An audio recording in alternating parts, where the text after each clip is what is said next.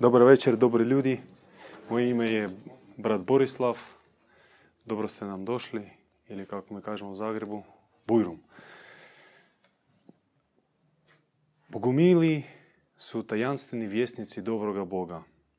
Pojavljuju se u krizna vremena i donose poruku o grandioznim nadolazećim promjenama. Porijeklo Bogumila je neistraženo i nije ga moguće istražiti. Jer bogumilstvo seže milijune godina u prošlost. Neka vas ne iznenadi ta brojka. E, naravno, treba izaći iz e, tog srednjoškolskog i fakultetskog e, obrazovnog mentalnog sklopa s kojim su nam oprali mozak i prodali jeftinu priču i imat malo hrabrosti čut nešto novo i nešto neočekivano. I više slušati srcem nego mozgom koji dobio softver od Aristotela i traži sebi racionalističke argumenti. Srce nikad neće prevariti. Srce je toliko bitan organ e, kod nas, a toliko je zanemaren. Bogumili su nasljednici kristo-zoroastrijske tradicije. Ime Krista vam je poznato, mada i opet Krist je prikazan isključivo poput Sina Božijeg u toj evanđelskoj priči, čisto judaistička šema, utjelovljeni Jahve, zapravo inkarnirani taj Jahve koji došao da bi se zaklao, da bi poškropio krvlji, sa krvljom lubanju Adama i otkupio grijehe ispred samoga sebe, da ne bi ponovno nas kaznio. Vi pratite mene, da? aha, okay. E, ta priča nam nikako ne pije vodu. Krist je za nas pomazanik dobroga Boga, e, kralj nad kraljevima, svjetiljka višnje ljubavi kakve nema na zemlji. Čovjek je traži, ali rijetko tko je zaista pronađe. I Krist je bio nastav, nastavak zoroastrijske tradicije. O Zaratustri još manje se zna nego o Kristu, e, pošto protiv Zaratustre e, su se okrenule sve zapravo abrahamske religije, i judaizam, i kršćanstvo, i islam, i ono današnje da današnji ostaci zoroastrizma zapravo kao znate, oni indijanci u rezervacijama. Koliko su oni autentični i koliko liče na one na koji su naišli prvi kolonizatori u 15. stoljeću. Jest nešto vanjski slično, ali koliko je ostala suština. Danas e, indijanci u Americi e, uglavnom bave se kazinom, e, dilanjem droge i prostitucijom, pošto to je jedini mogući način da opstanu. Takvi su uvjeti njim ponudili i moraju se prilagođavati. Neću pogredno govoriti o današnjim zoroastricima, jer ipak oni si daju truda da koliko toliko njeguju ostavštinu nekadašnje grandiozne, grandiozne duhovne škole koja je pokrivala teritorij od Kine ma skoro do Španjolske. U različitim oblicima, recimo manihejstvo koje je vam možda poznato kao isto dio bogumilske priče, govorimo o drugom stoljeću naše ere, pokrivalo ogromne teritorije i bilo prošireno po cijelom rimskom carstvu. Sve dok manije nisu sredili, oguljili mu kožu i manihejce su proglasili za tešku herezu i počeli su ih proganjati i ubijati. A tko? Kršćani. Kršćani. Kršćani. 300 godina poslije Krista, čim su postali službena religija Rimskog carstva, odmah uzeli u ruke ne, ne maslinovu granu, nego sjekeru, mač, čakiju i počeli čistki. Inkvizicija nije počela u srednjem vijeku, nego odmah od prvoga e, sabora u Konstantinopolu. Već tada su napali Arijance, već tada se prolila krv i znači, sva povijest te judeo-kršćanske e, tradicije obilježena teškim krvoprolićem. Mislim da među prisutnima to nije upitno, jer čovjek za koga to nije istina ne bi mogao preći e, preko ovog praga. Dakle, Zaratustra smatra se bogumilima praocem dualističke paradigme. Namjerno upotrijebio sam riječ paradigma. Moram pojasniti. E, tu riječ e, paradigma znači mm, jedno razumijevanje kako ustrojen svijet. Postoji monistička paradigma koju zastupaju e, tri abrahamske religije, da sve porijeklom od jednoga Boga i sve što se događa na zemlji je njegova direktna ili indirektna volja. Po tome, ako se dogodi neka nesreća ili, ne daj Bože, smrt djeteta, to sve opet se uklapa u monističku paradigmu i iza toga stoji taj monos. Monos znači jedan, jedini Bog. I za rata, i za osvajanja, i za svega. Znači, ne može se ništa dogoditi, a iza toga ne stoji monos. Dualistička paradigma, znači poimanje Boga, čovjeka i svijeta, skroz je suprotna. Ona glasi da od Boga dolazi samo dobro. Dobro, vječno, čisto, blago. Pošto je takav naš svevišnji. Tako je učio Zaratustra, tako je govorio Krist i poslije njega svi pomazanici bogumilske dualističke tradicije. Suglasno toj tradiciji, Bog obitava na visokim nebesima, nedostižnim za racionalni um. Koliko god knjiga pročitaj, koliko god godina provedi u knjižnici nacionalnoj sveučilišnoj, sve je džabe. Bog se ne postiže umom. On postiže se tajanstveno. Čak i samo srce, isto kao fenomenalni organ za duhovnu spoznaju, nije dovoljan da bi se došlo do tih visokih nebesa. Ta nebesa su predobra.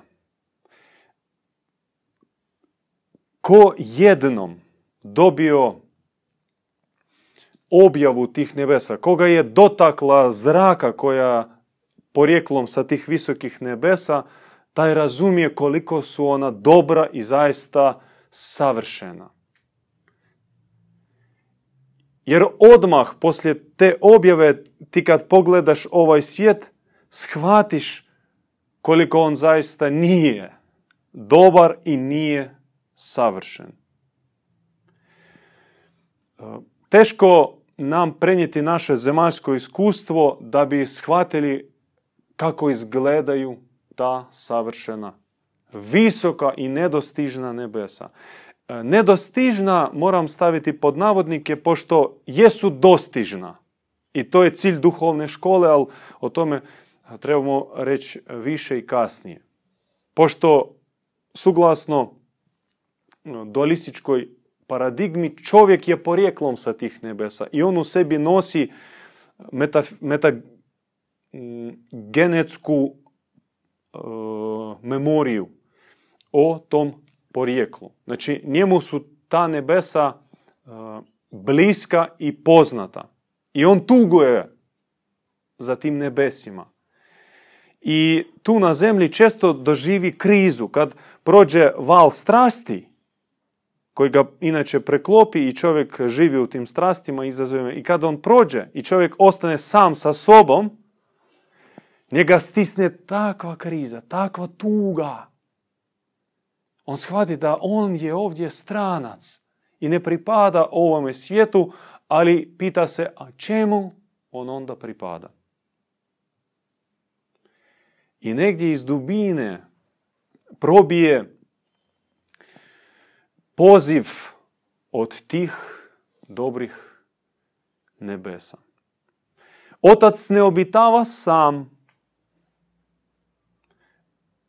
Ja sam već e, rekao što inače bi trebao reći e, kasnije, rekao sam otac, dobro, provalio sam se. Bog je otac. Bog je otac pošto je roditelj, ali on nije sam otac, Bog je još i majka. Pošto ne može se ništa roditi, a da nema oca i majke. Isto tako na nebesima. Bog djeluje sa dva lica. Ili postoji takva pametna grčka riječ, hipostaza. Vam poklanjam još jednu riječ. To znači o, projavljenost,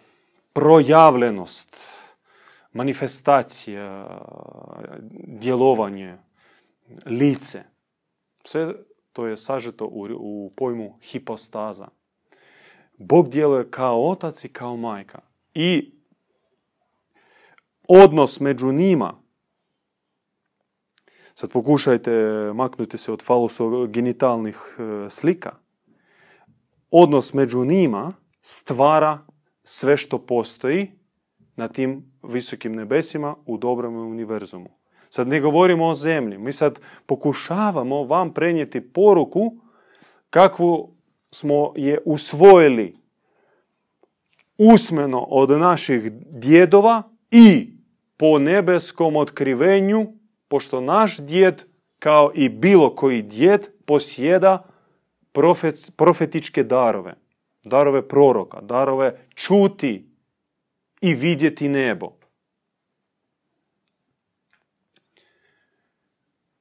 Ljubav među ocem i majkom stvara sve živo u dobrome univerzumu. I božanstva, kao prirodan nastavak oca i majke, oni rađuju božanstva. I dobre duše, i dobre anđele, i dobre galaksije, svjetove. Vredi govoriti o bezgraničnom broju dobrih svjetova koji načinjavaju dobri univerzum. Toliko on je ogroman, no tko ga poznaje na zemlji? Ma skoro nitko. Mada imamo milijarde vjernika, evo sad počinje korizma, sad ćemo se odreći od cigarete, pornografije i smatrat ćemo sebe da smo bolji ljudi. Eto stupanj e, dostupni za nas vjernike. O kakvim galaksijama, svemirama možemo pričati, e, pusti to, Borislave, o čemu ti pričaš? Da, mi živimo u stvarnosti toga dobroga univerzuma, mi ga žeđamo.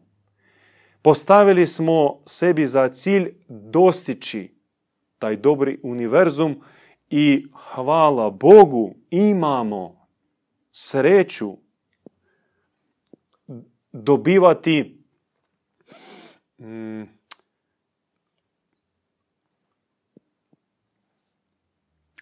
kako bi rekao, mm, posjete tog dobroga univerzuma u našem životu. Ne svaki dan, ali pogotovo kad se mi okupimo na naše bogumilsko druženje molitveno, onda zaista taj dobri univerzum nas malo dotakne. I ne možeš usporediti tu radost koju doživiš od dodira dobroga univerzuma ni sa čim postojećim na zemlji. Ni sa kakvim seksom, alkoholom, drogom, čak ni sa romantičkom ljubavi, ni sa čim. Ni sa izletom na Velebit ili promatranjem Kvarnerskog zaljeva sa Učke. Ni sa čim. Toliko on je prekrasan i ispunjavajući. No, to treba doživjeti. Bog ne obitava samo na tim visokim nebesima, što je još e, jedna tajna i fenomen našega svevišnjega. Suglasno dualističkoj, boguminskoj predaji, Bog obitava u srcu čovjeka. Ne plitko, ne na površini, i mislim da svi ćemo se složiti da ovako jedan u drugome mi i ne vidimo baš prisutstvo Boga. No, osjećamo ga ponekad, neki ga češće, osjećaju u dubini srca. Zato i postoje u narodnom jeziku izrazi poput iz dubine duše ili uh, na dubini srca ostaje u narodnom sjećanju poruka da postoji slojevi ili mm, stupnjevi spuštanja u duhovno srce i što dublje ulaziš, to jače je prisutan naš svevišnji. I što bliže vanštini srca, to manje tog savršenog Boga, a sve više i više nekih strasti, emocija i ostalih već poremećenih projavljenosti. On obitava u našim srcima, no pitanje je veliko u kakvom je on stanju. To jest, što predstavlja moje srce? Je li to hram u kojem božanstvo sja, svjetluca, govori, djeluje, ili pak remetinec, gdje Bog čami, ugušen, stegnut, sa začepljenim ustima i doslovno krvari. Osim našeg srdaca i naših bližnjih, Bog obitava i u okolnom svijetu, no ne očigledno. Ne svugdje i treba znat pripoznati u čemu ga ima, a gdje ga nema.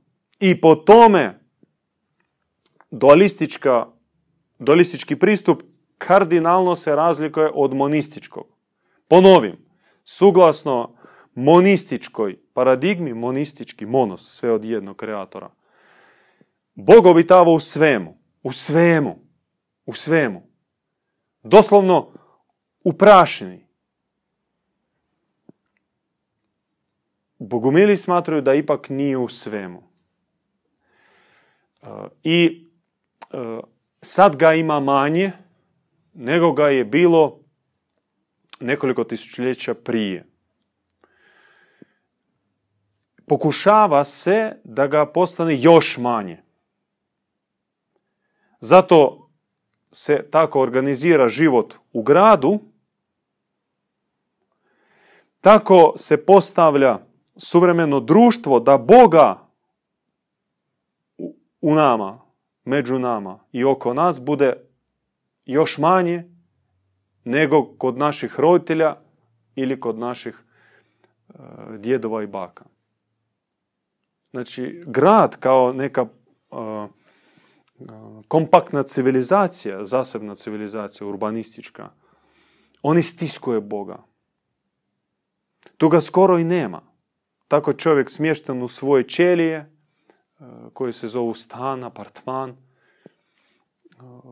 on sav je umotan paučinom kredita, obaveza, stresa, strasti, noćnog života, neonske rasvjete. Znači sve služi na to da bi Bog se smanjio ne samo vanjski, nego i iz nas se isčupao. I ono, onog Boga što ima, isčupa se. Laka je usporedba. E, jedan mladić koji dođe sa periferije, iz malog grada, koji je odrastao u jednoj, ajmo reći, tradicionalnoj obitelji e, gdje se ipak poštivali neki moralni principi. Ne kradi, ne laži. I on dođe u grad studirati.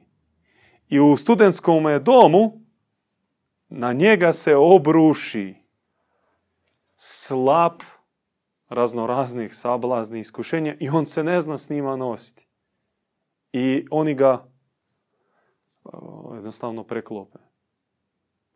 I već on počne kockati, piti, trošiti vrijeme i novce na glupe zabave, zaboravi na studij, iz jednog svjetlog, prekrasnog momka pretvara se u nešto traumatično, nešto slomljeno i nešto opsjednuto. I siguran sam da svaki može zbrojiti e, barem nekoliko takvih primjera. Svi mi znamo za takve situacije, a možda i mi smo bili dio te priče.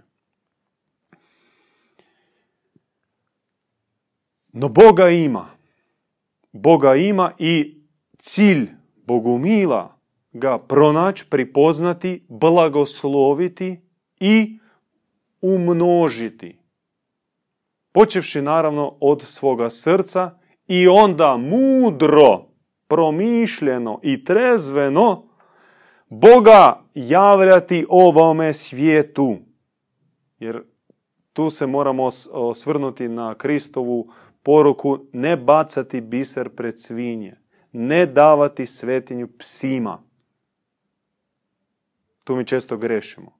Ili smo preškrti za dobrotu koja jest Bogu u nama, ili smo predarežljivi pa to razbacamo i nahrle vampiri i samo nam daj, daj, daj, još, još, još budalo svoje dobrote. Bog emanira na bezbroj načina, no za Bogumila su najvažnijih osam. Osam načina kako emanira Bog, kako on djeluje. Prvih četiri, zapamtimo, premudrost, ljubav, dobrota, čistoća. Jel treba ih objasniti? Ja mislim da je jasno što je premudrost. Premudrost to je nadmudrost koja mm, slabo korelira čak sa zemaljskom mudrosti. Jedva ona nalikuje na nešto o čemu se može mm, spoznati tu na zemlji. Mudrost ovoga svijeta. Premudrost, zato i je taj superlativni prefiks pre, što znači ona je iznad ovoga svijeta. Ona je paradoksalna da se spozna jezik premudrosti, trebalo bi skroz isključiti racionalno mišljenje. Treba spoznati tao, zen, paradoks, ozarenje. To je premudrost. Zato Krist 2000 godina prije, kad je u početku e, pokušao govoriti sa tadašnjim židovima direktnim jezikom, oni ga nisu uopće shvatili. I onda on se prebacio na jezik parabola i sad ko je mogao shvatiti, taj je shvatio. A ko nije mogao, Ni danas neće. Ljubav. Ljubav, opet, ljubav nezemaljska. Ljubav koju čovjek ne zna, ali koju žeđa i traži. I jadan u potražnji za tom ljubavlju najđe na sve moguće surogate. I bogumili, oni u stvari usvojili od svevišnjega milosrdni pogled na čovjeka, čak i onog mm, zalutalog i uh, mm, iskvarenog, koji živi nekakvim strastima. Uh, nebo kaže da gledajte milosrdno, taj traži nebesku ljubav. Samo što na putu njega je presreo neki vrać ili vještica i odvukao na stranu. I vam, vaš je zadatak da ga vratite, da mu pokažete šta je on tražio zapravo. Ljubav apsolutno čista. Ljubav nesebična. Ljubav bezgranična. Ljubav za koju Krist je rekao da je to osnovni zakon i s tim je ukinuo stari zavjet. Jer njega su pitali, jel ti poštuješ stari zavjet, ti štuješ subotu ili šta, ko si ti rab, jesi ti rabin, e, daj se nazovi, o čemu ti pričaš? Kako, šta ćemo s Maisijom, šta ćemo s Silijom, s, onim, s onom mecom 613 e, pod zakona? Šta ćemo s tim, kako ćemo živjeti? Ili ti nam donosiš komentari ili novi zakon? Šta, ko si ti, šta ti radiš? I on rekao, ok, kaže, dajem vam jednu, jednu zapovjed, dajem vam, jedan, jednu zapovjed. Znači, u Novom Zavjetu iz, iz Kristovih ustiju izlazi samo jedna zapovjed. To je zapovjed ljubavi. On kaže, ljubite jedan drugog, ali, nastavlja, ali sa ljubavlju koju sam vam ja donio. A po čemu se razlikuje ta ljubav od one koju znamo? Ljubav prema djeci, prema roditeljima, prema suprugu, odnosno supruzi. I Kristo objašnjava, ta ljubav nije od ovoga svijeta. Ona porijeklom sa tih visokih nebesa, o kojim smo rekli malo prije. Dobrota. Srce dobro kao kruh. Ostaje nam opet narodna predaja, narodna riznica. Srce dobro kao kruh. Dobro. Dobro jednako sveto, dobro jednako Božje. Što je dobro, to je Bože. I koliko čovjek ima u sebi dobrote, toliko ima Boga. I to je utješna vijest, jer svi mi imamo nešto dobrote u srcima. Ba čak i škrtica ima nešto dobrote. No, je li dovoljno te dobrote da sad kažemo da imamo je? Mislim da ima još prostora za povećanje. I tu se složimo. Dobrota kao sama srž Boga. O dobroti vrijedi e, slagati himne, hvalospjevi. O dobroti vrijedi razmišljati, raspravljati, kontemplirati, molitvu posvećivati umnožavanju dobrote. Dobrota isto tako zanemarena kao i premudrost, kao i istinska ljubav. Možda još više, jer danas o ljubavi pričaju svi. Sa svakog čoška neko priča o ljubavi. I porno zvijezdi, i neki pedofili, svi pričaju o ljubavi. Najprostituiranija riječ zajedno sa Bogom. A dobrote uvijek fali. I falit će nam uvijek i to tjera Bogumile da traže izvor nebeske dobrote. I četvrto smo rekli čistoća. Čistoća. E, to je temelj svega. Jer suština ili mm, okvir u kojem djeluje dobri univerzum, u kojem može živjeti Bog, živjeti, ne čamiti, ne umirati, ne razapinjati se, nego živjeti i djelovati je čistoća. Koliko sam čist, toliko u meni i može djelovati dobri Bog. I suprotno, čim se ja uprljam, uprljam svoje misli, sve, preko moje glave, odnosno u moju glavu, ne može ući božanska svjetla miso. Čim oskvrnim svoj pogled nečim nedostojnim, niskim, sve, preko mojeg pogleda ne može isijavati božansko svjetlo. A Krist nam je rekao, mora da vaše oko bude svjetlo. Svjetlo, znači treba vidjeti svjetlo i izljevati svjetlo preko pogleda. Znači pogled mora biti čisti. Isto tako sluh i usta naša moraju biti čista. I srce čisto. I tijelo isto mora biti čisto. No, jedno od cijelog, cjelokupnog čovjekovog bića. Ne treba se fokusirati isključivo na tijelo. I još četiri emanacije Boga. Emanacija, opet pametna riječ, znači očitovanje, projavljenost. To su mir, milosrđe, harmonija i ljepota. Mir nebeski, zato bogumili često pozdravljuju se mir vama, mir s vama. I fratri kad su došli u Bosnu, lijepo to preuzeli od Bogumila. Uh, milosrđe. Šta može biti veće od milostivijeg srca, od milosrdnoga čovjeka?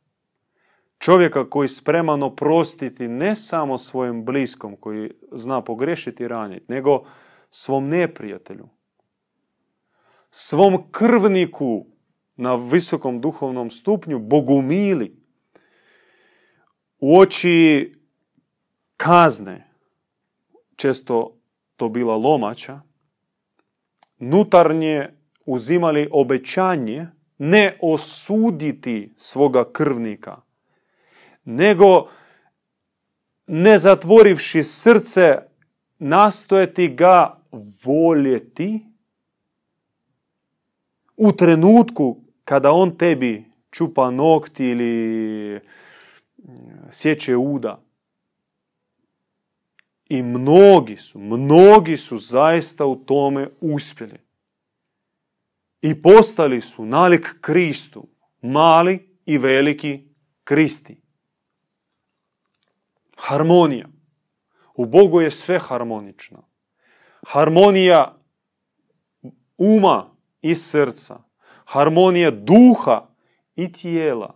Harmonija nutarnjeg puta. Nutarnje meditacije, promatranja i vanjskoga. Harmonija nebesa i zemlje. I to je cilj. Tako Bog želi. Sve harmonizirati da sve u čovjeku bude harmonično, lijepo. I na kraju ljepota. Ljepota kao mm, cvijet na stablu te zlatne osmorice. Ljepota koja i jest e, prirodno e, projavljenje Boga i, i prethodnih spomenutih vrijednosti. Ako čovjek je dobar, onda on je lijep. Ako on je čisti, ma što može biti e, ljepše od čedne žene? Ili što može biti e, plemenitije od muškarca koji živi u čistoći. To su hodajući, hodajuće ikone kojim se vrijedi moliti, obraćati i tražiti od njih e, pomoć. Ne ekipu od gline ili betona klanjati i svijeće paliti, nego ljudima treba se klanjati i e, tražiti od njih pomoć. Čovjek pozvan da postane savršena Božja preslika, ikona. I Bogu mili uzimaju na sebe obećanja njegovati spomenute osam vrijednosti. Za sve postoji praksa. I za premudrost, i jedno za milosrđe, kao i za ljepotu. Za sve postoji praksa. To možda jedna uh, jedan dar koji su bogumili naslijedili od svojih velikih učitelja, da božanstvo se stječe. Ne samo objavljuje se jednom da, a drugom ne, nego božanstvo može se akumulirati ili u staroslavenskoj tradiciji stječi. Božanstvo se može e, stječi. Stječi znači kap po kap, zrno po zrno, e, e, stvaraš pogaću Boga, skupljaš sunce Boga u sebi. Kako, braćo, kako dobiti premudrost? Kako, kako, kako umnožiti premudrost?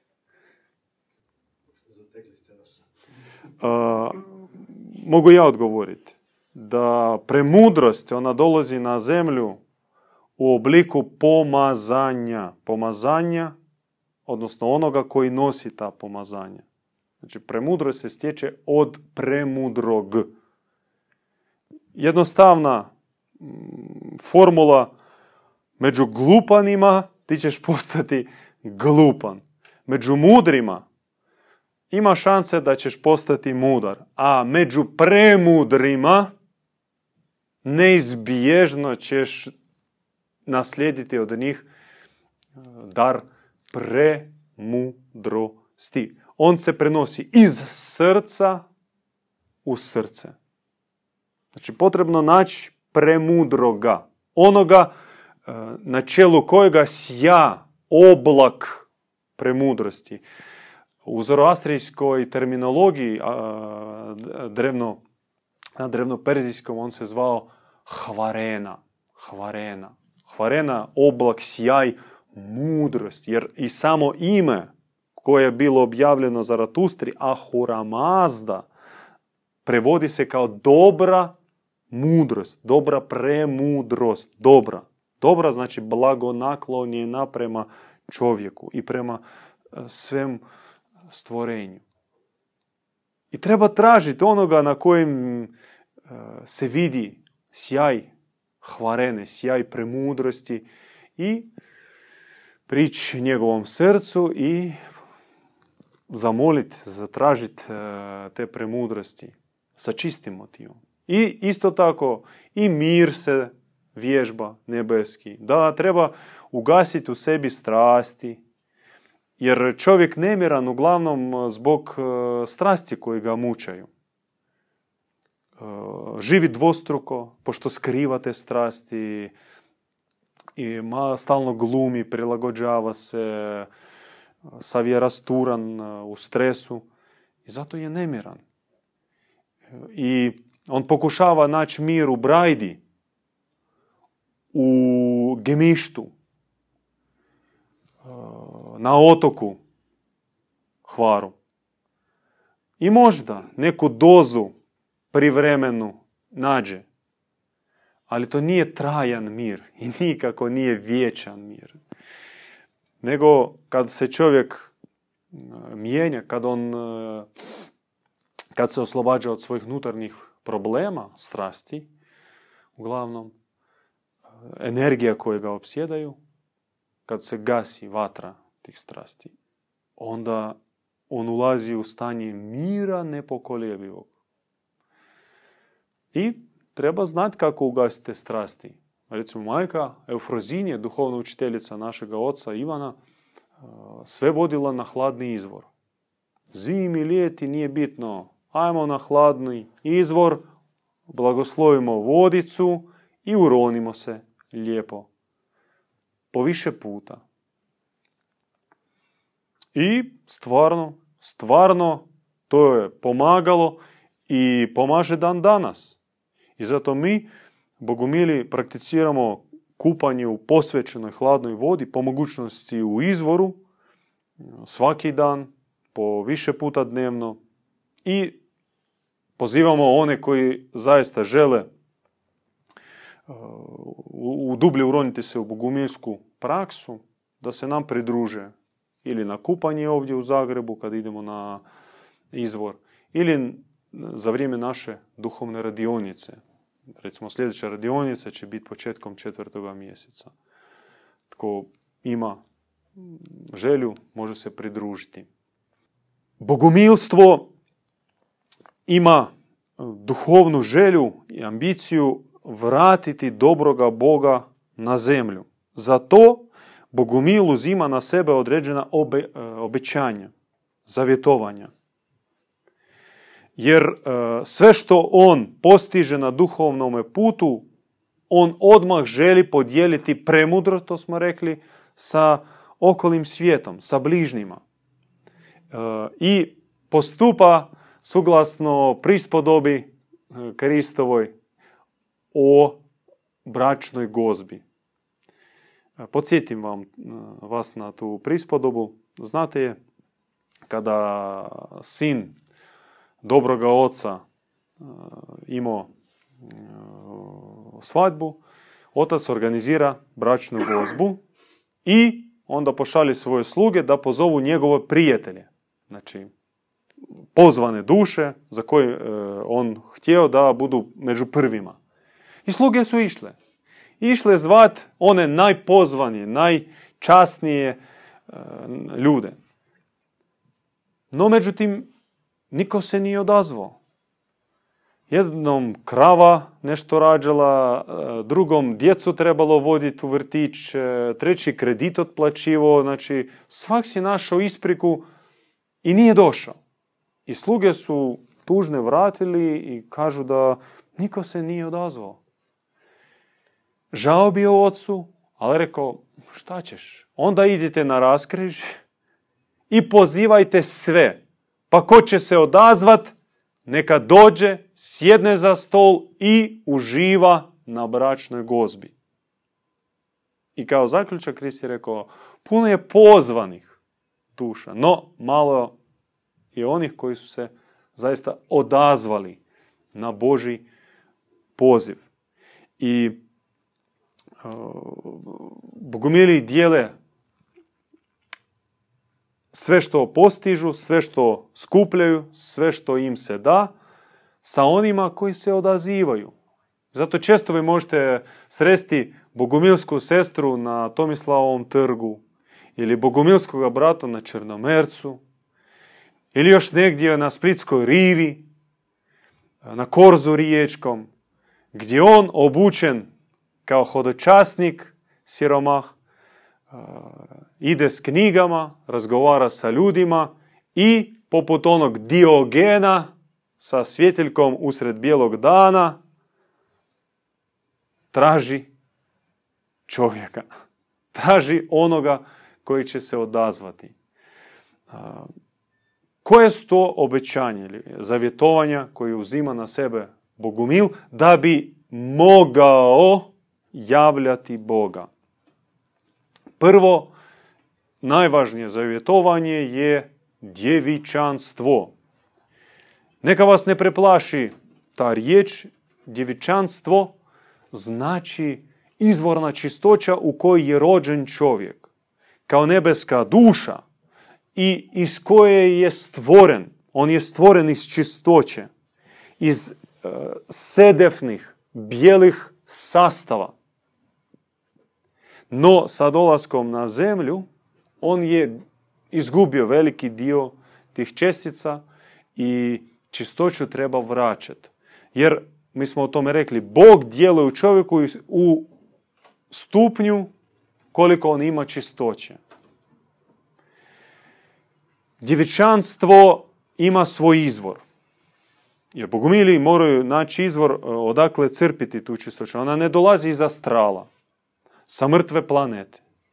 Ne dolazi ona od e, kamenoga kipa, ta čistoća. Nego ima konkretni izvor nebeske čistoće, odnosno djevičanstva. Kod Bogumila on je oličen u bogini djevi majci, koja ima tisuće svojih imena, koja je uvijek bila prisutna u svim narodima i kulturama i štovana na različiti način. No, sigurno ste čuli jedno od imena prečista ili vazda čista, vazda djevica. Ona je ta koja nama vraća čistoću koju smo mi izgubili, jer ona naša majka, u srcu koje smo rođeni i čije sastave smo posjedamo, e, posjedali, ali djelomično ih izgubili i evo sad ona ih nam vraća na kraju.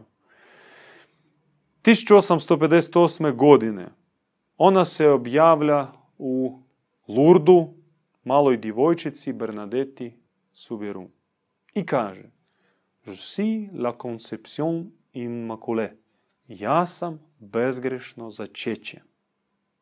Ta poruka ostaje dan danas ne komentirana od strane službene institucije, pošto to ide u e, to e, znači kosi sa službenim učenjem takozvanog svetog Augustina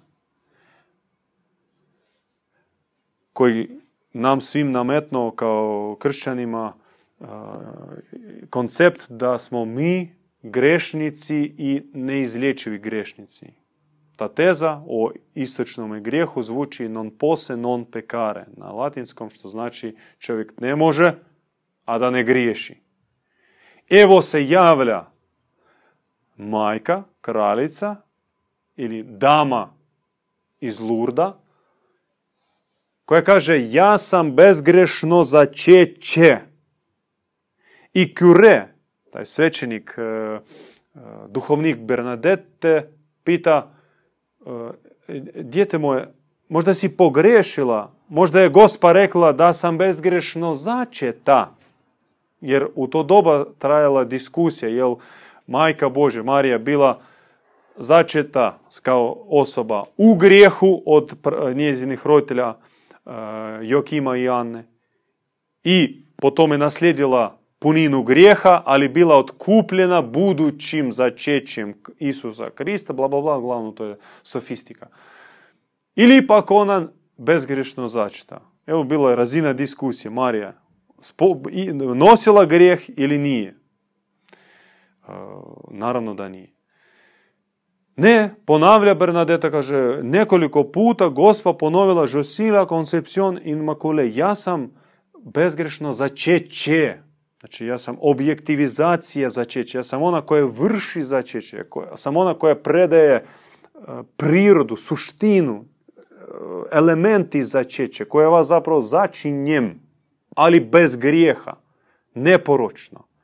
Kao apsolutno čista bića u kojim nema više mjesta grijehu. On se mora isčupati i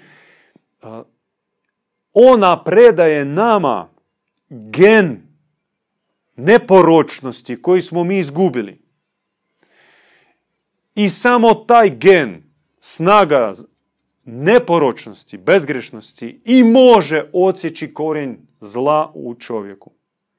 Džabe, molitva, post, kajanje, e, klicanje, e, plakanje, lupanje sebe u prsti s ponavljanjem mea culpa, mea culpa. Ako u čovjeku ostaje korin zla, sutra dan on će joj ponovno proklijet i ponovno donijeti zli plod. Ali institucija njeguje u čovjeku stablo zla. Radi čega? Da možeš doći na ispovjed. Jer ako čovjek prestane živjeti u zlu, u grijehu, onda nema smisla otajstvo i ispovjedi. Ako čovjek počne u sebi razvijati Boga i spoznavati živoga, Bože sačuvaj Boga, a još počne čud Boga koji, o Bože, govori ovdje i sada, a zašto onda kameni hram? A zašto onda svetište? A onaj kip? A svijeće kome prodavati? E, snagom neporočnosti, novim genom, odsjeća se korijen zla u čovjeku. I to se zove novorođenje. O njemu su govorili svi pomazanici. I sam Kristo tome govorio. Da se morate roditi nanovo. I rabini, hohamini, mudraci Izraelova, gledali su ga i dizala im se koza. Kako o čemu ti pričaš, o kakvom rođenju? Pogledaj me, ja sam stari čovjek. Imam sjedu kosu, kako ne mogu je nazad uh, u trbuh majke vratiti. I Krist se nasmije kaže, ako vi ne znate ovu abecedu duhovnu, o čemu vi onda učite vaš narod? Kakvi ste vi mudraci? Jer to je prvi korak da se moraš ponovno roditi i obećanje djevičanstva i pretpostavlja preporod, novorođenje, odsjecanje korijena zla, jest stablo još treba onda raspiliti, posjeći i zapaliti, izbaciti. No prvo treba korijen odsjeći, da on e, bude isčupan. I posaditi novo stablo koje će izrasti, to je stablo dobrota, dobrih vrijednosti. Drugo obećanje. Obećanje, sad ću upotrebiti e, staroslavensku riječ, neposjedovanja. Razumijete e, što, što bi to značilo? Znači, nema ti posjed, nema, nema ti nikakve navezanosti e, prema ovome svijetu. Jer jadan čovjek, najbolji čovjek, najbolji brat, sa najvećim potencijalom na zemlji, sa najvećim srcem i najogromnijim zalihama milosti i dobrote u srcu, ostane rob dok ima kredite, dok on e, vezan na svoje zemaljske programe i ambicije. Šteta. I zato Bogumil, on uzima na sebe obećanje, ništa nema ti sa ovim svijetom. Jedna košulja, kak je rekao Krist, i onu biti spreman pokloniti e, bližnjim ako zatreba. To nije jednostavno, pogotovo u današnjem materialističkom, konzumerističkom društvu uzeti na sebe obećanje neposjedovanja, zaista pothvat. No taj pothvat se nagrađuje sa čim? Ako ti ne posjeduješ zemaljsko blago, na što nas je pozivao sam Krist, valjda ćeš dobiti neko drugo blago. I sve dok si vezan na nešto zemaljsko, onda ne možeš dobiti ono nebesko. Ne ide jedno uz drugo. Moraš birati. I to u stvari vrlo pozitivno obećanje. Ono tebe oslobađa i daje mogućnost da raspraviš krila i letiš, a ne gmižeš tu na, sa oproštenjem po zemlji. Misleći da si ti duhovni, moliš se, ali to sve onamo. Među kamenjem, među grmom. Sva tvoja molitva, meditacije, čakra i ostalo, kundalini. Ne možeš poletiti, ne možeš se odlijepiti. E, koliko je to prekrasno i perspektivno. I naravno Još treće obećanje, ih ima više, no treće od osnovnih je obećanje bratstva. To je sestrinstvo. Što znači da ja svjesno shvaćam i prihvaćam da nema više puta samotnjaka, pustinjaka, egoista i individualista. Ja sam to pokušavao i nije uspio. Išao sam i zalutao sam. I izgubio sam puno vremena. Jer shvaćam da moj Bog, moj svevišnji, moj otac koji me rodio, nalik sebi, on nije sam. On ne kaže, nikad nije rekao, ja sam onaj koji jesam i ja sam. Samo ja, Bog, sjećate se, on kaže, vi ex nihilo, ja sam vas klepao iz praha i gline. I kad dođe vaše vrijeme, ja ću vas raspršiti, vratiti vas ponovno u ono blato iz kojega sam vas stvorio. Jer vi ste ex nihilo, iz ničega. Ja postojim, a vi ne postojite. Vi ste moji robovi. Vi ste moje vlasti, vi ste moja lutka. Hoću otkinem vam e, glavu. Hoću vam još e, dodam nešto. Hoću vam spol promijenim. Što god hoće, mogu. Ne, naš otac nije takav. On e, u velikom trepetu pristupa čovjeku i on je onaj koji se sjedinjuje. Prvo sa majkom, on je jedno s majkom. Onda on je jedno sa svojim djecom, on je jedno s anđelima, sa dobrim zvježđama, galaksijama i svjetovima.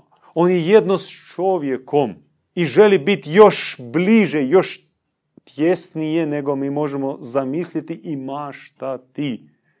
On je prvi prijatelj, kao što dobri roditelj želi da on bude prijatelj svome djetu, da njegovo dijete doživljava ga kao prijatelja. Mogu vas pitati, tko od vas ima djecu? Dignite ruku ako nije problem.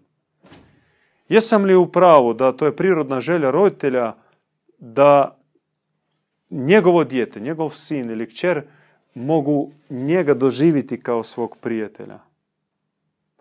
Ili ste vi oni koji želite biti na prijestolju, a da vaše dijete kleće ispred vas i samo sa batinom, sa štapom dokazujete svoju moć. Ja sam, na, ja sam gore, a ti si dole. Kada moj si dolazi na Sinaj, taj Jahve, on nije ga dočekao sa zagrljajem i poljubcem, nego bio glas koji je rekao šta? Šta je prvo, prvo što je rekao Jahve Mojsiju? Ajde, vi ste e, svi prolazili vjeronauk. Svi ste čitali Biblije. Ne, ne, ne. Prva riječ koju je on izgovorio. Još moj sin ništa nije pitao. Klekni. Klekni pogled dole. Znači, glavu u zemlju. Prvo mu rekao. Eto sad, tvoj Fran dolazi tebi u sobu, tata, i ti njemu sa praga na pod. I ne pitat ništa. Slušaj. Možeš sebe zamisliti. No mi nekako prihvaćamo toga Jahve. Mi ga toleriramo. I smatramo da je to u redu. Ovaj šizofrenični E, paranoidalni, manijakalni odnos prema čovjeku mi toleriramo i prihvatamo zdravo za gotovo. Ma ko smo poslije toga? Ko smo onda? Mi smo isti paranoici, šizofreničari, teški bolesnici. Mi smo taoci jednoga uzurpatora i koji nikako ne može Bogumilom biti shvaćen i prihvaćen kao svevišnji, kao Bog, kao Otac. Naš Otac. On je iz prispodobe Krista o izgubljenome sinu. Koji svog sina svaki dan izlazio i čekao da se vrati. godinama. Sve dok sin luto, kockao, pijao, psovo, švercao, bavio se svačim. Ali otac ga svaki dan čekao. Svaki dan izlazio kraj sela i čekao ga. I cijeli dan je ostajao od e, zore do mraka, gledajući kamo vodi put, u čekanju sina. I, I to je bila njemu jedina, jedini smisao opće života. Kad je sin otišao, otac je umro zapravo. On je nestao. On se pretvorio u čekanje. I jednog dana, kada on na isti način opet izašao kraj sela i gledao u horizont i vidio siluet, a njemu srce je uzjecalo. On je odmah znao da se sin vraća. Odmah znao. I nije on sjedio na kamenom prijestolju i tražio ponižavanje, ispreke, kajanja. Žrtve, daj mi što si došao, sve prokocko, zakoli tele, proli krv, zadovoli moju krvoločnu žeđ. Sjećate se ko to radi? Ne, otac trčao, stari otac trčao prema sinu. I kad je sin htio kleknut, otac mu nije dopustio. On rekao, nemoj mene ponižavati. Nemoj. Ja sve znam. Svega sam svjestan. Znam sve što si prošao. I koliko si propatio. I znam što znači tebi cijelo vrijeme kad si otišao od mene. Jer to nije bio život, to je bio pakao. I to je bila smrt. I sad si živ ponovno, uskrsno. I otac ga grlio, ljubio, dao njemu skupu odjeću, zlatni prsten, gozbo je učinio za sina koji se vraća. Kakav otac? Takav otac otvorio se Zaratustri. Takav otac govorio Kristu kada on je ujedinjavao se i povlačao se od svojih e, učenika e, i razgovarao sa svojim ocem. Takav otac se objavljivao srednjovjekovnim bogumilima, katarima, patarenima. Takav otac danas objavljuje se pomazaniku Ivanu Bogumilu. I takav otac želi se objaviti svakom od nas. Jer mi smo za njega najdraži. Svaki od nas je najdraži. On voli svakoga posebno i svih zajedno. Bratstva pretpostavlja da mi, pripoznavajući kako Bog je raspršen i u bližnjemu, sjedinjujemo se sa bližnjima. Jer u čemu je provala tog egoističkog, individualističkog e, puta? Što ti zapravo e, smatraš e, zavedeno i gordo da u tebi ima Boga, a u vama svima ga ima nešto manje. I vi meni smetate zapravo. Ja sad ne mogu naštelati svoje antene na mrtve planete. Meni treba se povući, vi mene iritirate, uznemiravate, moram bježati od vas. I što više takav spoznaje pod navodnike, to više se udaljava. To više mu smetaju ljudi. On se uzvisuje i onda pretvara se u lutalicu, dušu samotnjaka, koje će onda lutati poput paučine u hladnome svemiru taj će završiti svoj put u labirintu beskonačnom. Ne daj Bože, nikome ne želim takav put. Put bratstva, jedino što želi od nas naš dobri otac. Pogledajte na naš zid, vidite motiv kola. Svi su sjedinjeni sa rukama. To je jedan od najčešćih motiva koji možete sresti na srednjovjekovnim stečcima. No, kolo kao ples, jedan od najstarijih i isto prisutan skoro u svim narodnim tradicijama. Jer on simbolizira sjedinjenje, kada mi smo svi kao jedno. I nije uzalud Krist je rekao, ne, gdje ćeš stat i izmolit krunicu, bit ću ja s tobom. Gdje ćeš ti poći poljubiti stopu Marije Bistrice? I ja ću tebi dati darove. Nije rekao da što veću svijeću napraviš i zapališ, to više ću tebi dati blagodati. Što više postiš.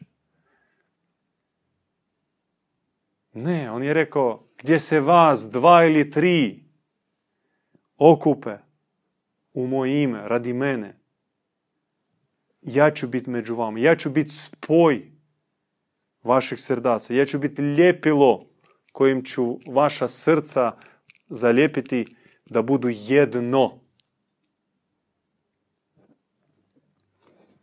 I zato obećanje bratstva je sasvim prirodno i u suštini uh, ono je prekrasno.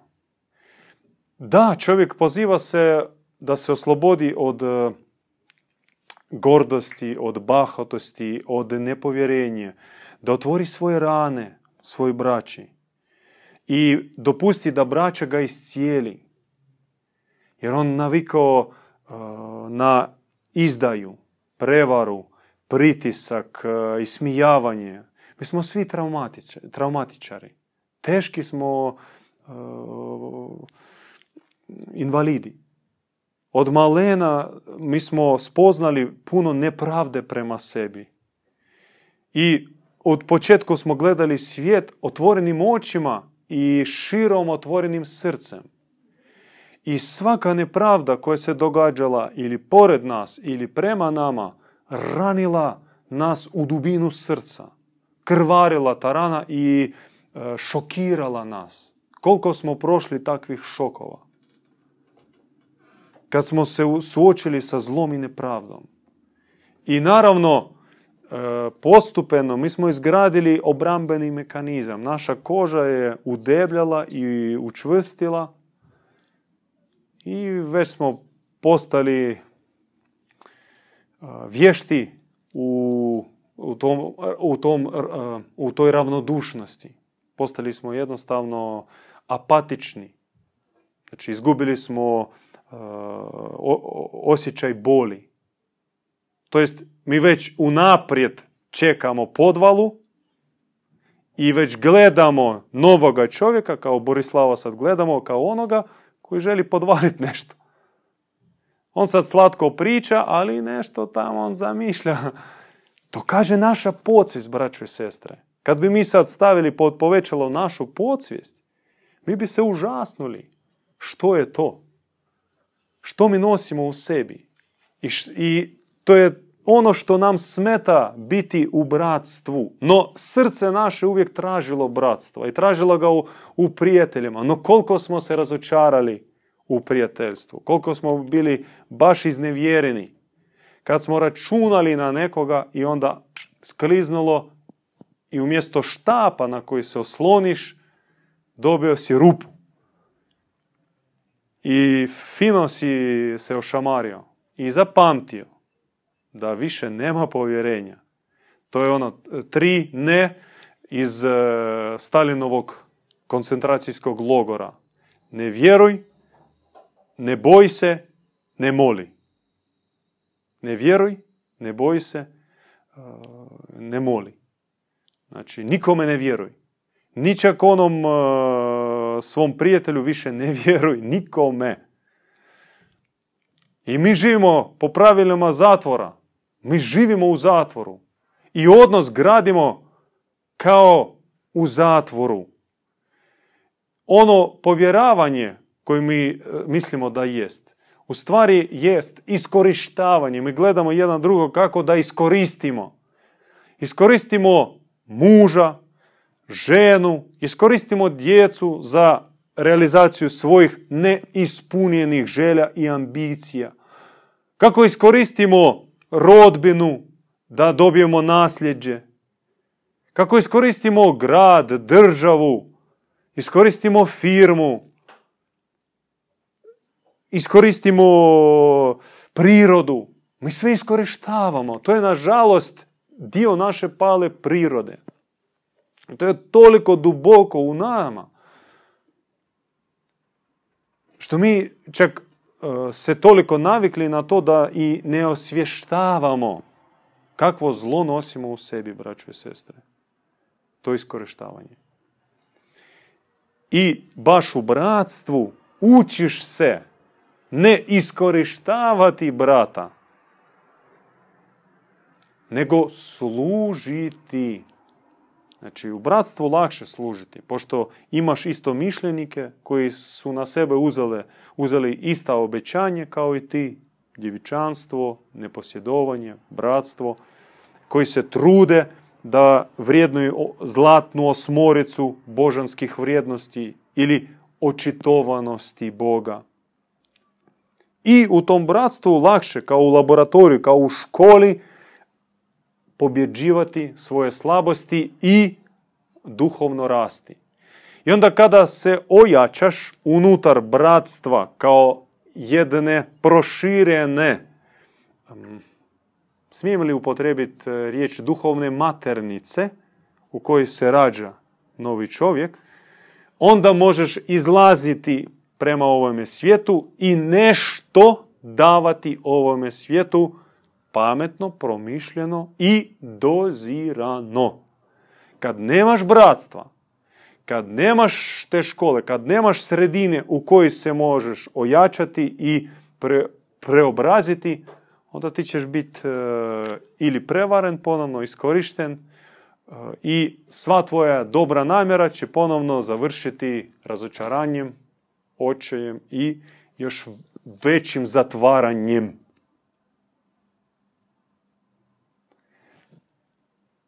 Danas dolazi vrijeme svemirskoga bratstva. Bratstva umnoženoga.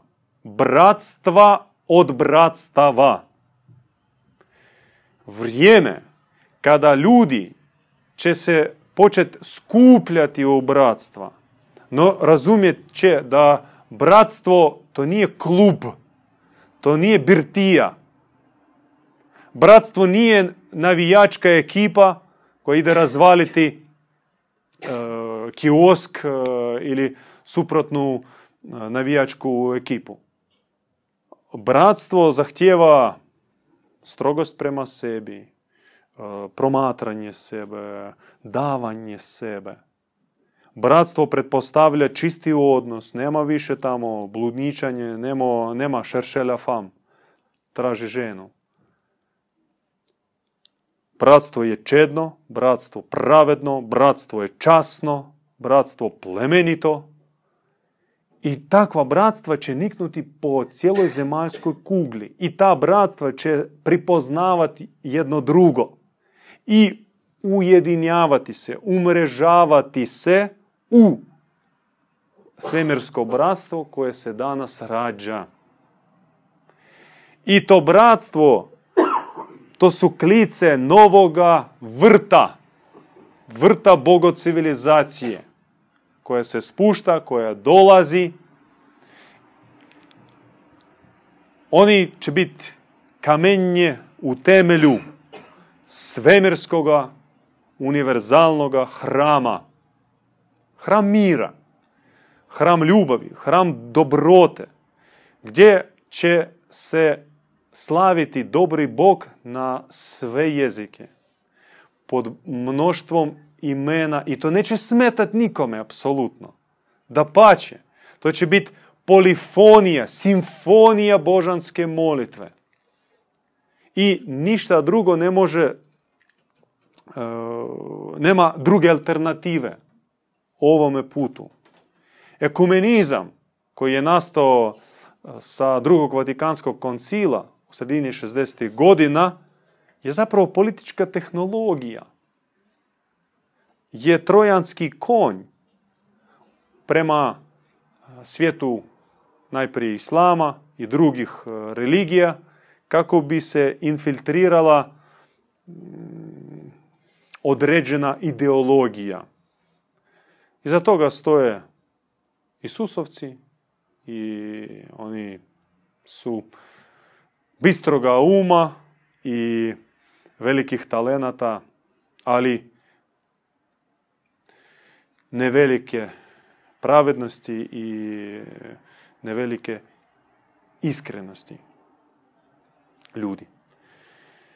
Završavajući današnje predavanje, da vas ne zamaram sa pojašnjenjem previše o praksi bogumilskoj, to bolje jedan put uvidjeti nego sto put počuti. Pridružite se Bogumilskoj radionici i vidjet ćete uživo što je noćna molitva, što je kupanje, što e, su klanjanja, što je kolo bogumilsko, e, molitva disanja, molitva tihovanja. Možete uzeti knjigu Sveta majka Eufrozinja gdje ona daje upute i pojašnjenja. Jer praksu tu smo uzeli od nje preko djeda Ivana koji je upoznao sredinom 80. godina, a ona je pripadala staroj katakomnoj bogumilskoj grani. Završit ću sa porukom bogumilskom da cilj bogumila pobožiti se ili latinska riječ divinizirati se, postati nalik Boga, projaviti u sebi Boga. Poboženje Bogomil shvaća kao ljestvicu uspona. Ima stupnjevi poboženja. Jer Bogomil temeli svoje poimanje svijeta i Boga i sebe e, preko jedne jednostavne formule – božanstvo mora da božanstvuje. Aktivno djeluje u sadašnjosti. I velika hula i prijestup protiv istinskoga Boga da ga strpamo u arhivu da je bio nekad, sve je rekao i ušutio od tada i zauvijek. Nego božanstvo želi djelovati, a djeluje ono isključivo kao božanstvovljenje, božanstvovanje. I božanstvo želi božanstvovati preko naših srdaca. Dopustimo, dozvolimo savršenome, predobrom, premilostivome, preljubećem, prečistom božanstvu da na isti način preko tih superlativa božanstvuje u našim srcima. Točka. Ako imate pitanja, dobra je prilika da ih postavite. A možda i nema. Mi nismo u razredu, da traume od srednje škole nosimo. Znači ona otvori uh, list uh, džaka i onda krene sa olovkom. I svak zna već otprilike gdje je smješteno prezime. I onda sve stijega. To je vrać, to je profesor vrać ili vještica. On u taj trenutak isisava snagu iz djece, iz džaka i uživa. To je baš e, magija, crna magija. On krade e, nemilosrdno. I zato ti poslije e, pet, šest nastava, još kad ima takvih dva, tri profesora, izađeš ne, te, ne znam, vagon kamenja rasteretio. Pokrade, pokrade. A taj izađe leti.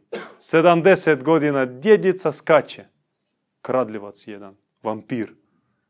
Koliko takvih, e, nažalost, ima? I oni, pravedni profesori, su uvijek u manini, uvijek e, su potisnuti, marginalizirani, koji zaista daju. Oni iz srca vade i daju svoj predmet, svoje znanje. Takvi su pojedinci i svi sjećamo se takvih sa, sa dobrim riječima. Ali nema ih više od dva, tri. Jedne šake je previše. Evo imam pitanje.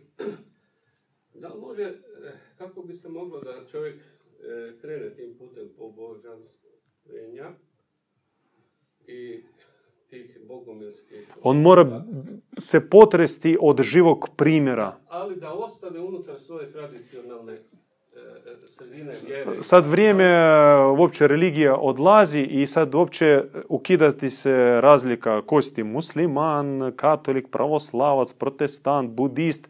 To je sve vanjsko obilježje. Ostaje suština. Isti je ili ti sa Bogom ili nisi. To će biti važno. I onaj koji je s Bogom, on će uvijek prepoznat istoga. Nije bitno iz kojeg religije dolazi. On će s njim se naći kao sa najboljim prijateljem, čak bolje će se s njim sporazumjeti nego sa svojim suvjernikom. I e, treba obavezno imati, ja vjerujem duboko u to, živi primjer božanstvovljenja ili poboženoga čovjeka. Jer otac Ivan, on isto, on tražio, bio tragač, obišao mm, sve samostane, neke duhovne škole, pro- probao sebe u izoteriji, ali nije, nije, nije se zadovoljio. Sve dok nije naišao na Efrozini, nije je upoznao. I kad je upoznao, on uvidio Boga koji djeluje savršeno u čovjeku što to, to ga je osvojilo. On to tražio i to ga osvojilo i on htio biti poput nje. Znači, e, to je zapravo oponašanje i pri, prvo pripoznavanje i onda oponašanje. Treba pripoznati osobu u kojoj djeluje Bog i onda tebi e, prirodno će biti jasno da i ja tako mogu. Jer tim se pomazanik, Hrestos, grčka riječ, Hrestos znači pomazanik, razlikuje se od guruja. E, što guru radi? On se uzdiže i poučava. A pomazanik, on se spušta i pretače se u e, svoje, e, svoju djecu duhovnu. I onda guru, on će uvijek biti jedan i okružen obožavateljima.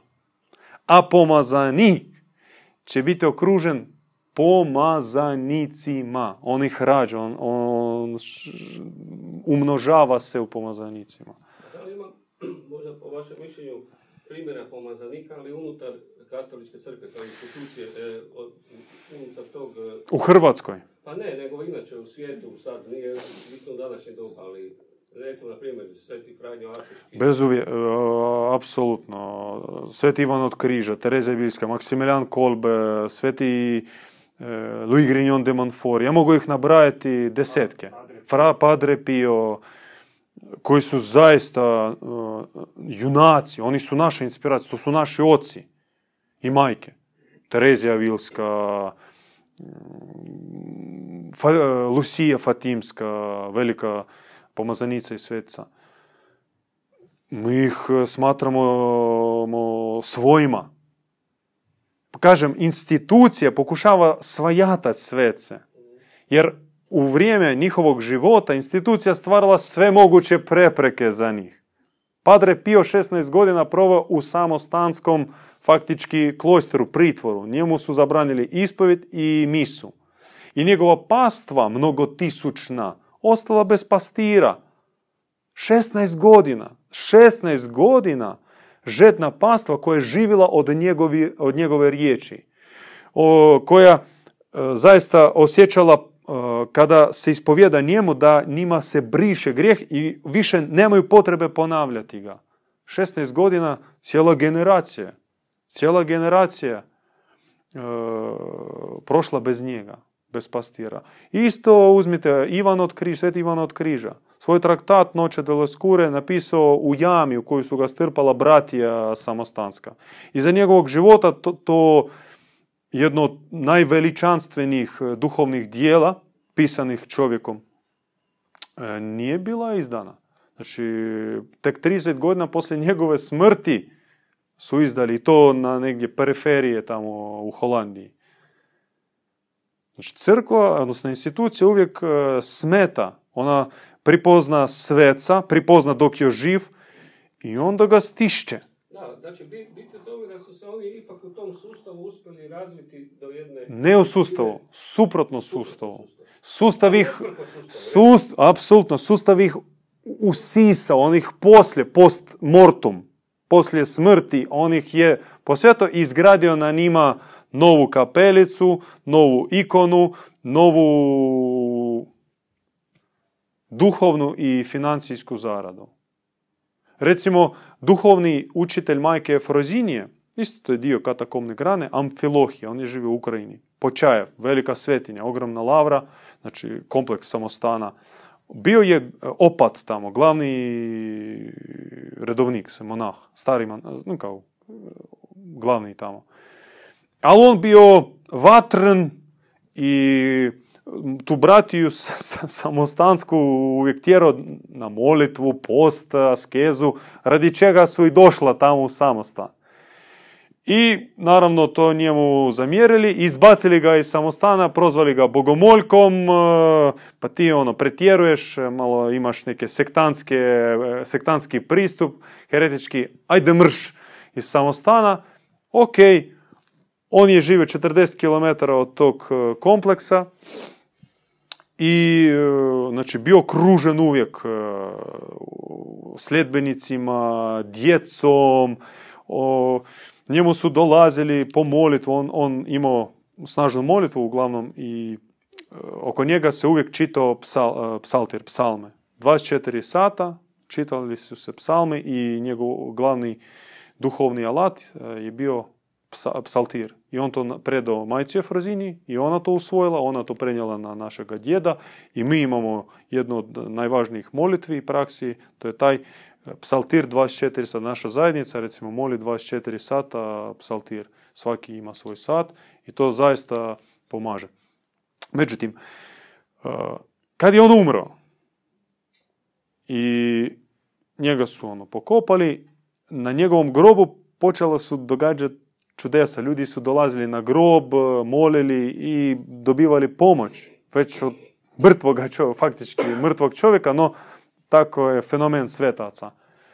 I jedna, jedan dan, 80, ako se ne varam, 9. godine, iz samostana krenula povorka crnih, mrkih, bradatih muškaraca sa lopatama, čizmama, došli na groblje, iskopali, dignuli lijes i vratili u samostan i onda su ga u sarkofag, onda kapelica, onda slikice, sveti Amfilohije Počajevski. Eto, znači ispred našeg lica stvorena mm, jedna, jedna prevara. Za života su ga strpali, odnosno istjerali iz samostana, prokleli, znači psovali, ljudima zabranivali kod njega ići. Svi, sve koji su kod njega dolazili pozivali na red da se odriču, da se kaje, jer on džavo, heretik, e, znači luđak, e, iskušavao vas. Poslije smrti, sad je on veliki svetac tamo, njihov. Od kada? Eto vam, mekanizam, kužite? Zato treba tražiti žive svece, žive svece. I to je Krist je rekao da naš Bog je milostiv. On sve oprosti. Svaki grijeh se može oprostiti. I najteže grijehe se mogu oprostiti. No jedan grijeh se ne prašta. Ni ovdje na zemlji, niti na nebesima. Sjećate se koji grijeh? Hula na svetog duha. To znači da kada sveca, odnosno duha svetoga koji djeluju svecu, nazivaju džavolim duhom. Taj grijeh se ne prašta. Krist je rekao, vi radite strašni grijeh, je rekao tim Izraelicima.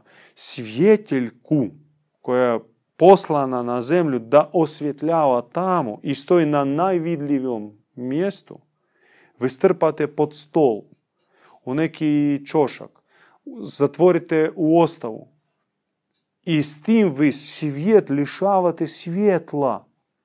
Vi, vi, vi ste krivi, rekao on tadašnjim vladarima umova i, srdaca. Ali to se prenosi i na današnje službene institucije.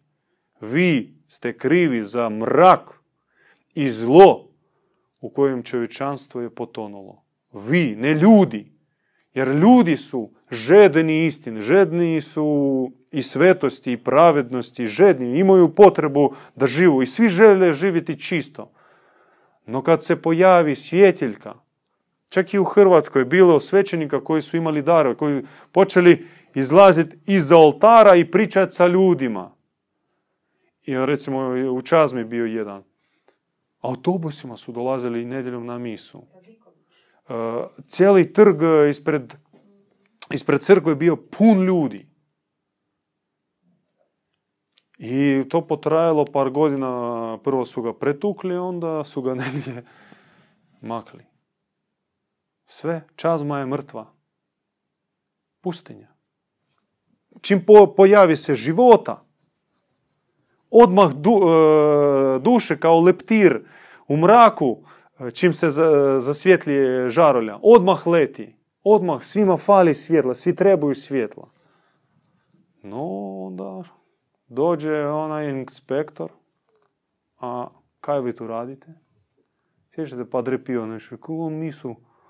Mi se mora trajati 15 minuta, ovo je znači pola sata, 45 minuta, sat i pol vremena, tri sata, misa traje tri sata. Ti s ljudima pričaš dva sata. O čemu ti imaš pričati? Evo ti evanđelja, apostol, znači brzo kajanje, hostija, mrš, kući. Prvo kafić, onda kući. Tri sata ti...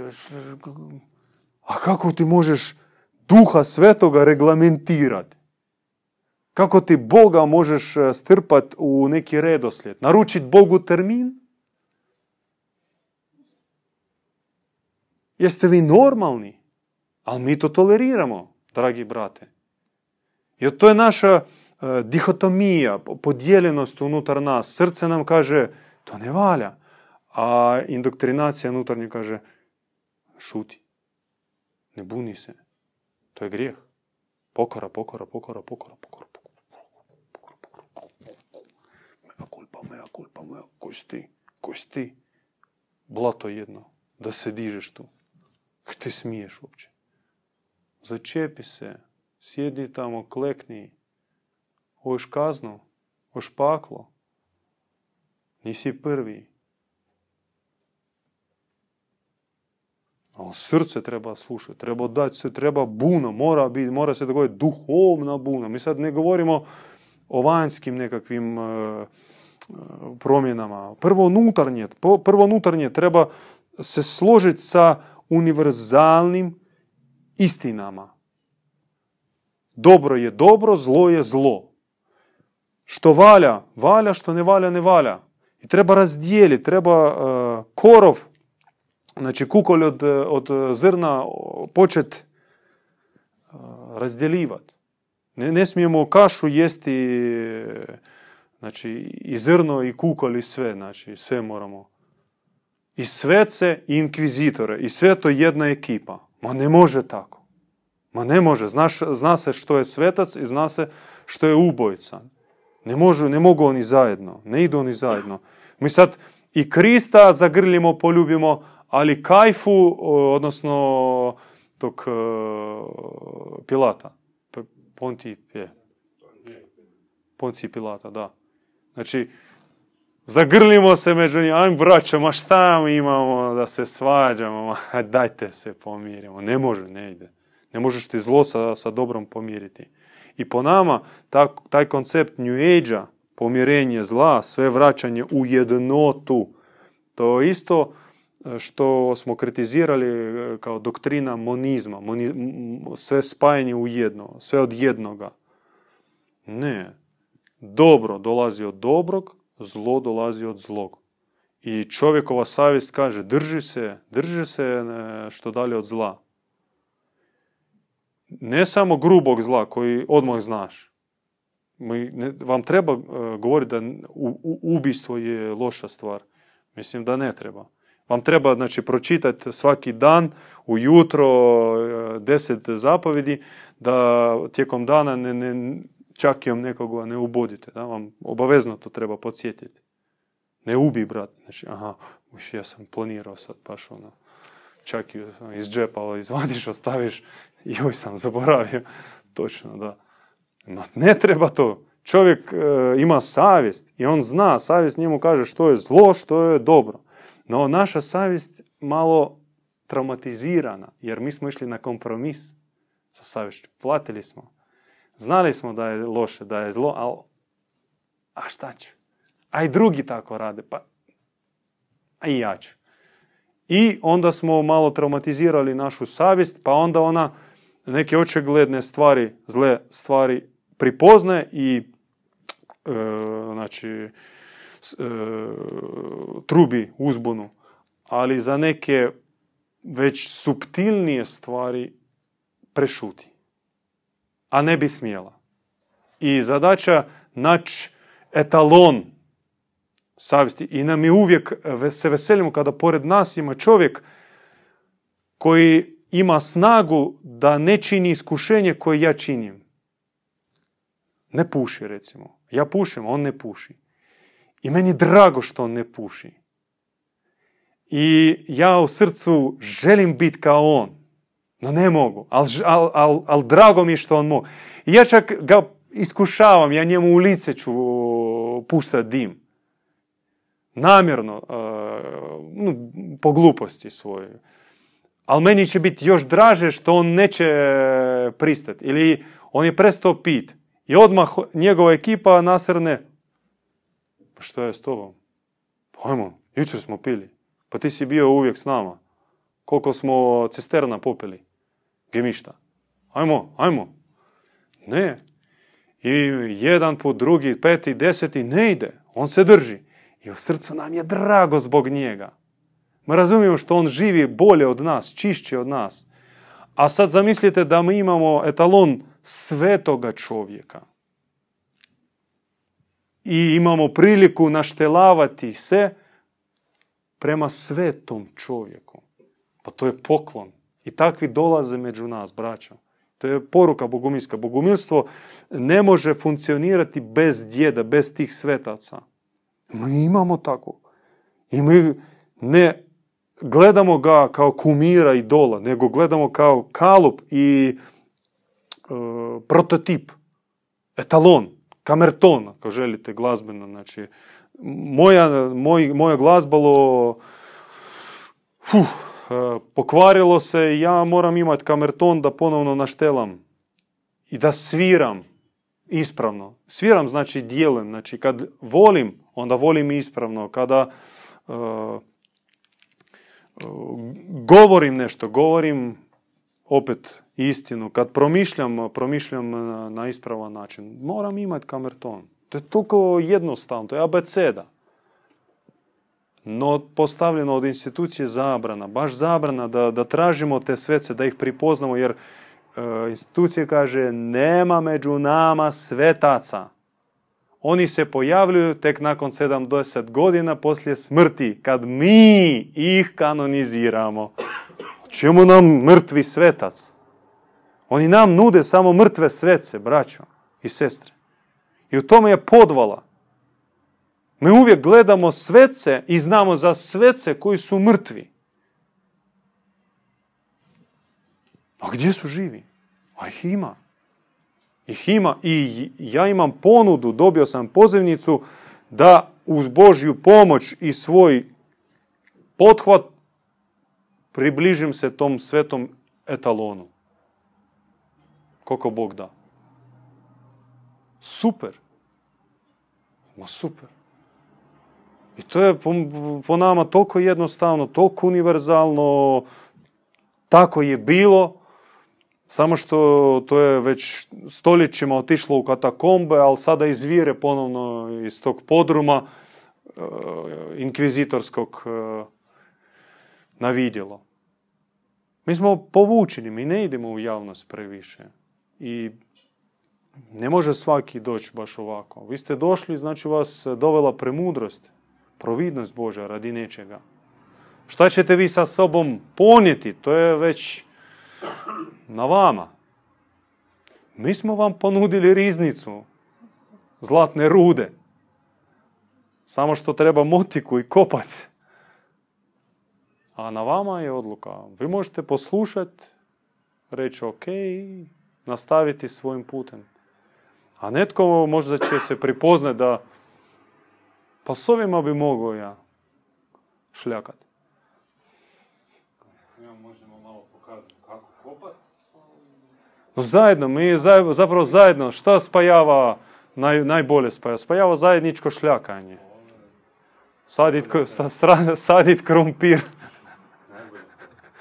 da bauštela neka zajednička. Onda, pogotovo kad svi združeni u istom duhu, kada ne, ne, nemaš potrebe uopće uh, naređivati, nego razumiješ se pogledom. I sve, sve, sve se radi igrajući se. U, to je sreća. Kada ekipa je složena. Ma to je pff, čudo. Pa je. A ne sad, uh, svi su došli na misu i svaki sjedi ovako. Oko primite se za ruke. Šta je to? Strašna hereza. A bogumili plešu. Oni još mole se na glas. Oni ne Zdravo Marija. A kažu raduj se Mariju, raduj se.